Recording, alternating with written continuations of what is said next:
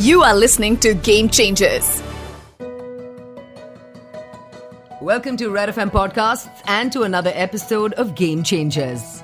Today we're going to be speaking with a man who has an illustrious career panning over 38 years that showcases him as a game changer in the industry. As a leader at Comviva, he has helped the organization expand its presence over 100 countries. His accolades include the prestigious Distinguished Fellow Award and the recognition as India's top 20 CEOs of 2013. Let's welcome on the show Mao. Mao, firstly, welcome to Game Changers. It is an absolute pleasure to have you with us. Thank you. We're going to get straight to it, Mao. 15 years as CEO at Comviva. That's impressive further, but you've witnessed and led this company through significant changes in an industry as dynamic as the telecom industry. Can you maybe take us back on that journey, share a few key moments or learnings or uh, adventures along the way?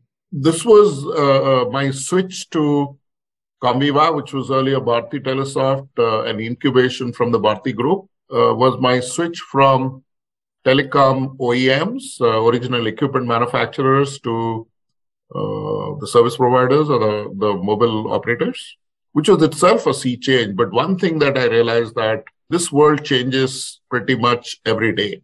There is a lot of change that one has to cope up with, and consumer behavior and technology and service offerings and competition, and, and there's just no dearth of change. So the biggest challenge and excitement was uh, staying relevant. Hmm. And the domain that you know, Comviva was at that point of time, Bharti Telesoft was, and I joined. Most of the offerings were had a life of three, four, five years. So that added more complexity of dynamism or change. So you have to, in order to stay relevant, think about how do you innovate better, faster, bigger, appealing, attractive solutions to the marketplace uh, to stay ahead of the game. And to, to me, that was the excitement, that was the, the kicker I had to keep me going. If you had to, Mao, pick out a couple of adventures or lessons or um, key highlights of this 15 year journey, would you be able to point out landmark events or moments? Oh, absolutely. I was in front of a customer. We had a very uh, leading product in in uh, in from Comviva that was called PreTUPS at that point of time, mm-hmm. and PreTUPS was uh, basically electronic recharge platform. So when you um, just for for common men, when you walk in into a retail shop uh, on the street corner and you want to recharge your prepaid platform or uh, mobile phone to say, please recharge it by 50 rupees, 100 rupees. Hmm. Uh, everything that is required at the back end is from Comviva. It's one of our most successful products. It serves more than 70, 80 operators globally today. It serves more than 800 million prepaid users globally. Wow. And I was in Dhaka in one of our customers' meeting, and a gentleman who was a marketing person, not a technology guy, in a very simplistic ter- term, gave me a product idea. He said, Hey, you guys are managing minutes electronic recharges, end of the day, you're managing minutes and megabytes or gigabytes. You're managing minutes. So you have a wallet that's keeping time, uh, minutes of call or usage. There is a distribution hierarchy. The retailers, the distributors, we walk up and say, recharge for 50 rupees, 100 rupees, their commission management, all that you're doing today. Can you just flip the minutes to rupee and give me a mobile money platform, which is dealing with money. Extremely simple thought process. I could not fathom at that point of time. I said, I'll get back to you. And when I came back and thought through, I realized that this extremely simple way of comparing or relating airtime to, to money was so powerful that gave rise to the most successful product of the company called Mobiquity. And today it is as successful, if not more, than the electronic recharge platform. And it has given the character and the brand for Comviva in this part of the world as we are the dominant mobile money, mobile payments player in the market. Mao, did you ever reach out to that man again and thank him for this brilliant idea that turned out to be? Yes, I did. Yes, I did. Uh, he had moved after retirement to Australia. It took me a little working to reach up to him, and I thanked him profusely. and he was modest enough to say that there are many ideas. The real credit goes in ability to translate an idea to reality. That's a very valid point.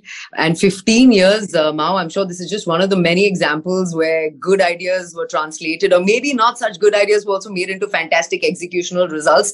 But 15 years um, contributed to the company. Do you think in some way the company may have added to you as a person, professionally, personally, perhaps? Many, many, many, many. When I, as I told you, I came from a telecom equipment uh, vendor company there we take five years to build a product and the product has a life of 10 years. Ericsson, Nokia, anything you see.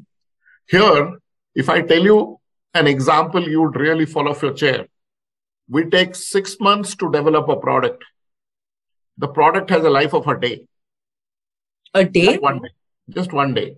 I remember one of my teams working on a product for Valentine Day, a value added services product for Valentine. Day. It had life of just that particular day but it must have generated you know maybe a hundred million dollars of revenue for the for the telecom service provider on that given day but it justifies the effort of six months to build it.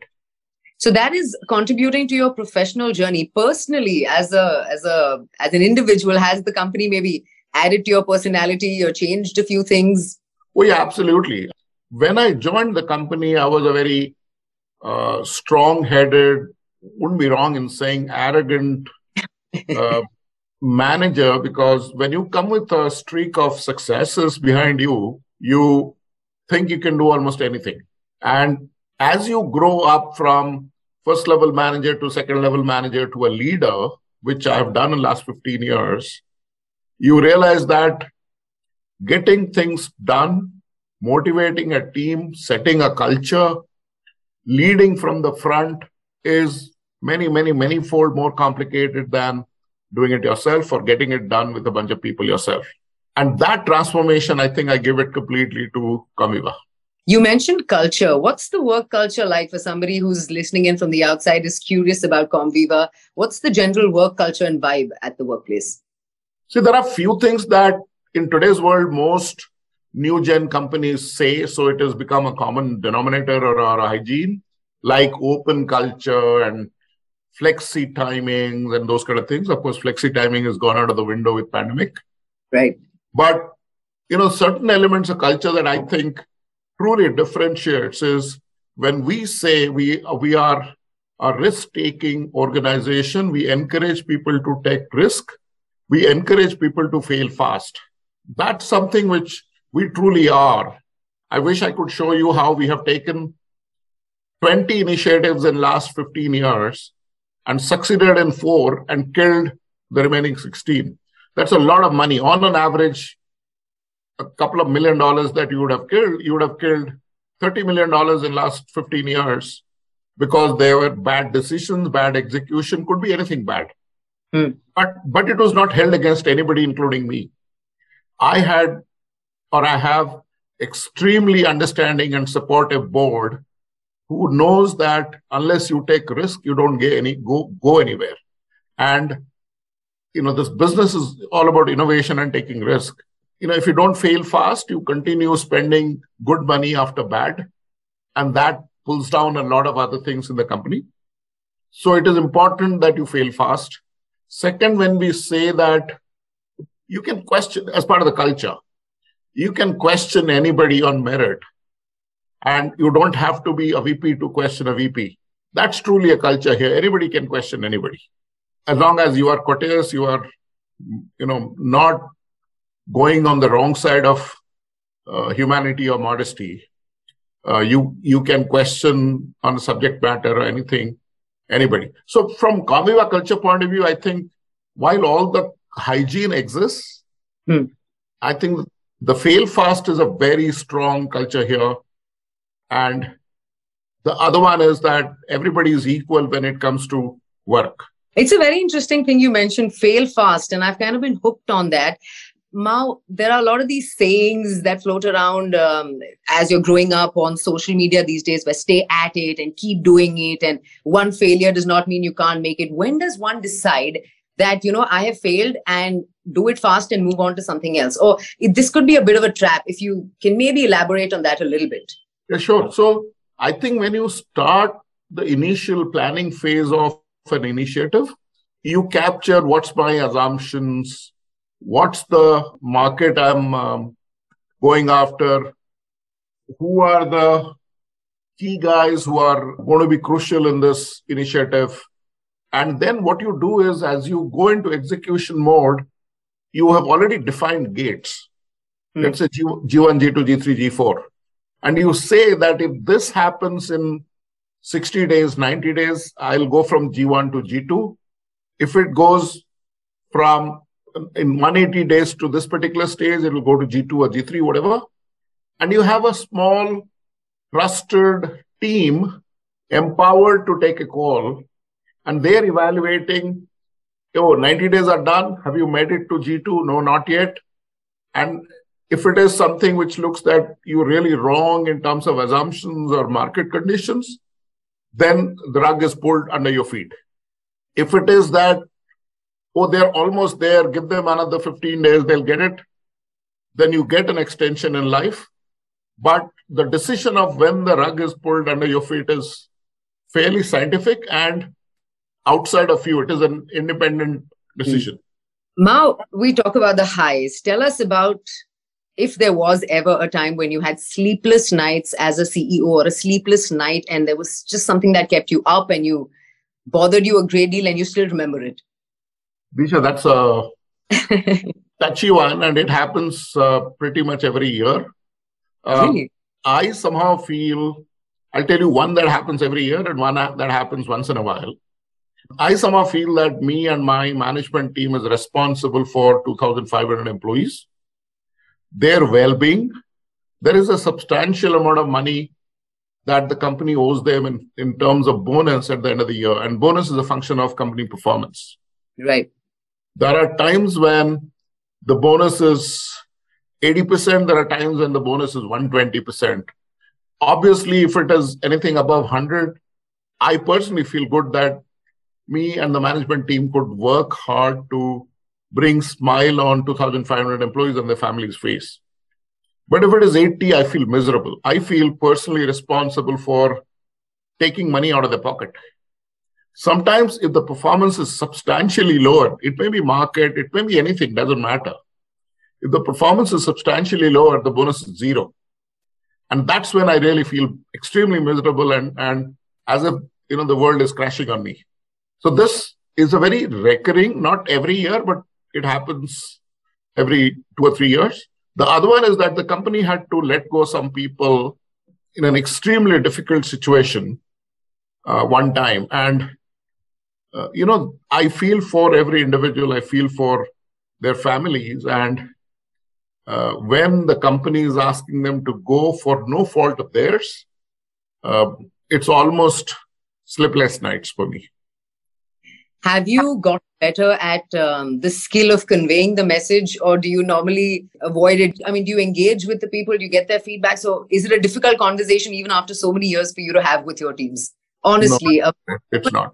It's not. It... as part of company culture, glad you brought this me onto this topic. A good news, you can delegate it down one level down. That is sense. If I have to communicate a good news to Disha, I can tell Sandeep that go ahead and tell Disha that she's getting her check today. But if it is a bad news that it is going to be delayed by two weeks, then it is typically communicated by one level up. So oh. the next level boss would pick up the phone and tell you that Disha, we apologize, we're extremely sorry. We are running late in this project, or you know, this delivery has more bugs than we thought it's going to take time, whatever the reason is. So that's a culture of the company that good news, okay to delegate downwards. Bad news has to be managed one level up. Now, this doesn't happen very it often. It happens here. And uh, does it get uh, easier to have the difficult conversation with time, or is it just stays hard throughout, no matter how many years 10, 15 so when years? You, when you have a relationship, in a sense, you have spent time in knowing the person professionally and personally. When the, there is a mutual trust and respect that has developed between the two of you, it becomes a lot easier. Emotionally, it is traumatic, mm. but it becomes a lot easier because then you understand each other better. As a CEO, Mao, if you had to put down um, the secret sauce of being a good CEO and you had to put it in a nutshell for young budding CEOs um, across India, what would you tell them is the secret sauce, Mao's secret sauce? So you must have heard execution eats strategy for breakfast. Yes. It's all about execution and be a part of the execution. A lot of CEOs think their job is strategy. They will sit in a corner office and plan something, design something, and leave it to the team to execute. It doesn't work. You don't know what's not working or working. If you are part of the execution hands on yourself, it makes it maybe the execution is not easy, or maybe it is, but you're learning from your strategy that this strategic aspect was not right is firsthand to you that learning and i am a very strong believer that you know you can spend whatever time you want but spend significant time in execution yourself. As leaders don't get too distant from the project by delegating alone you got to be in the thick of it essentially. Absolutely. Absolutely. Now you've seen the telecom industry and the technology industry up close and personal. Now, you know, we are in this booming era. AI is being talked about for a while now.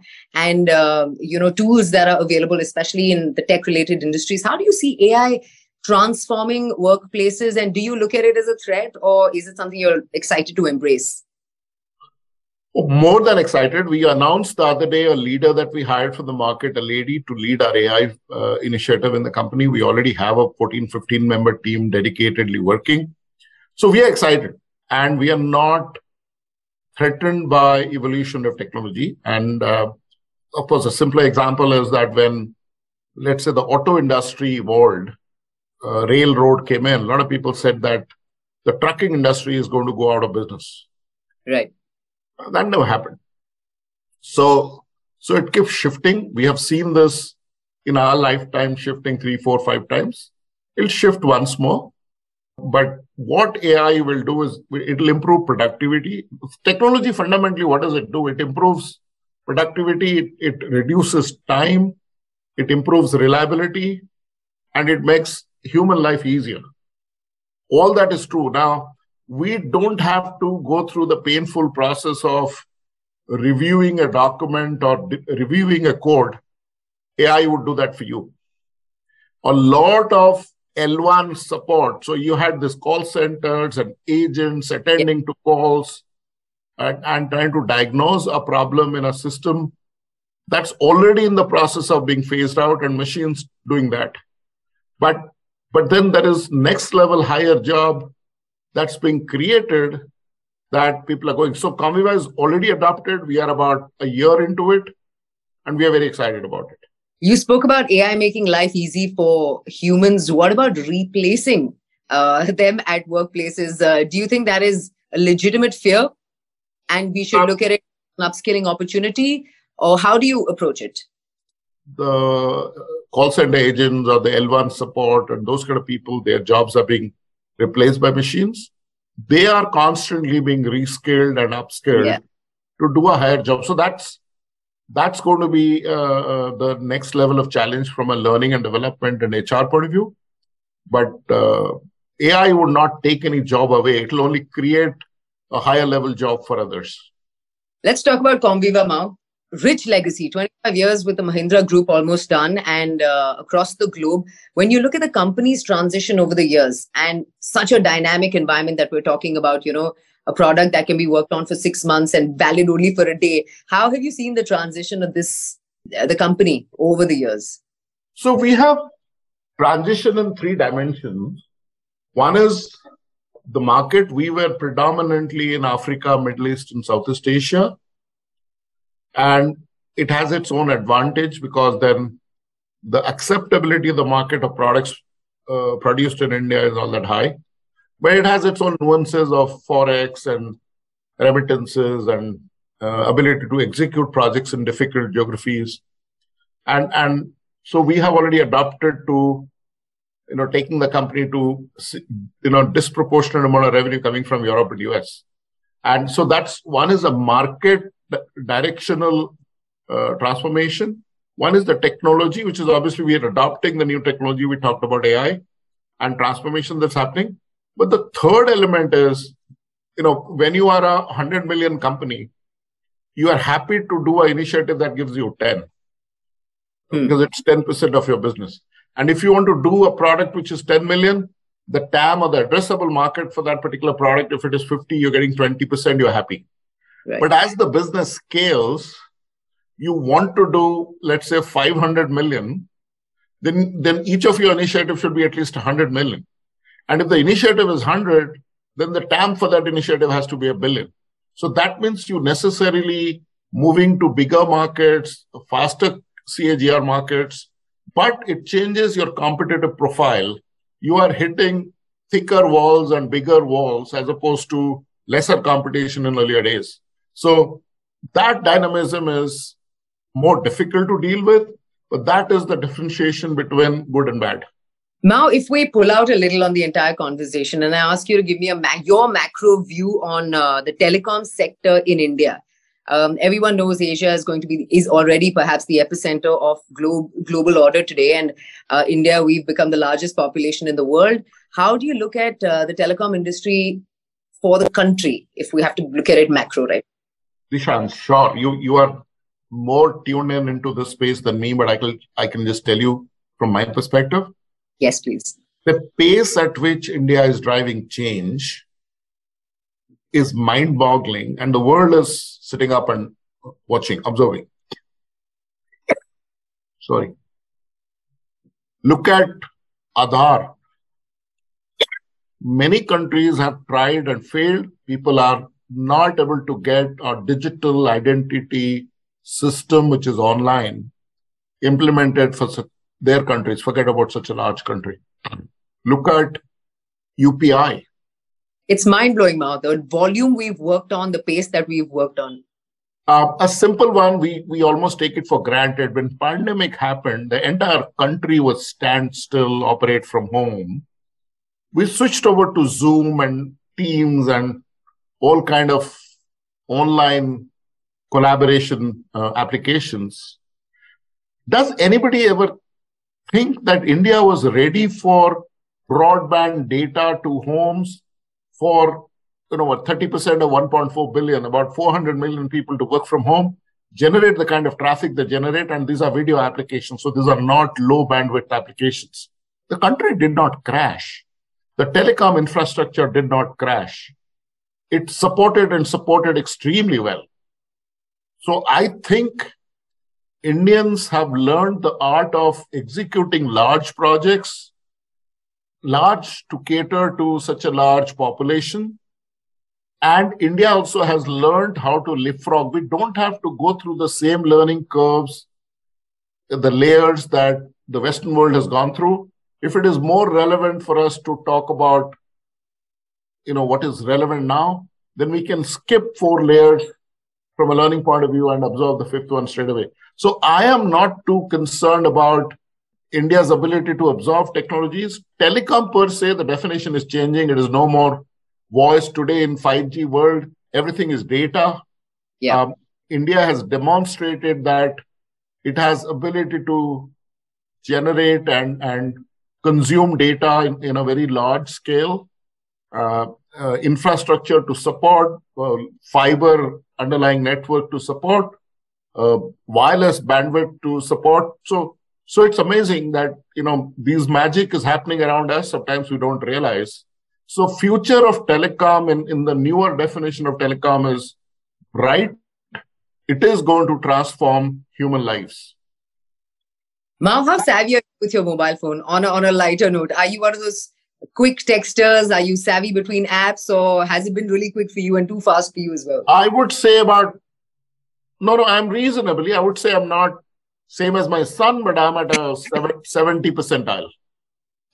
Now, my final question to you before uh, we let you go What is the future? Where do you see uh, the telecom industry going? I know five years also seems like a very long period now with how dynamic things are, but say five years ahead, what do you think are the goals or where do you see us going? Well, I think uh, it is fairly ubiquitous today.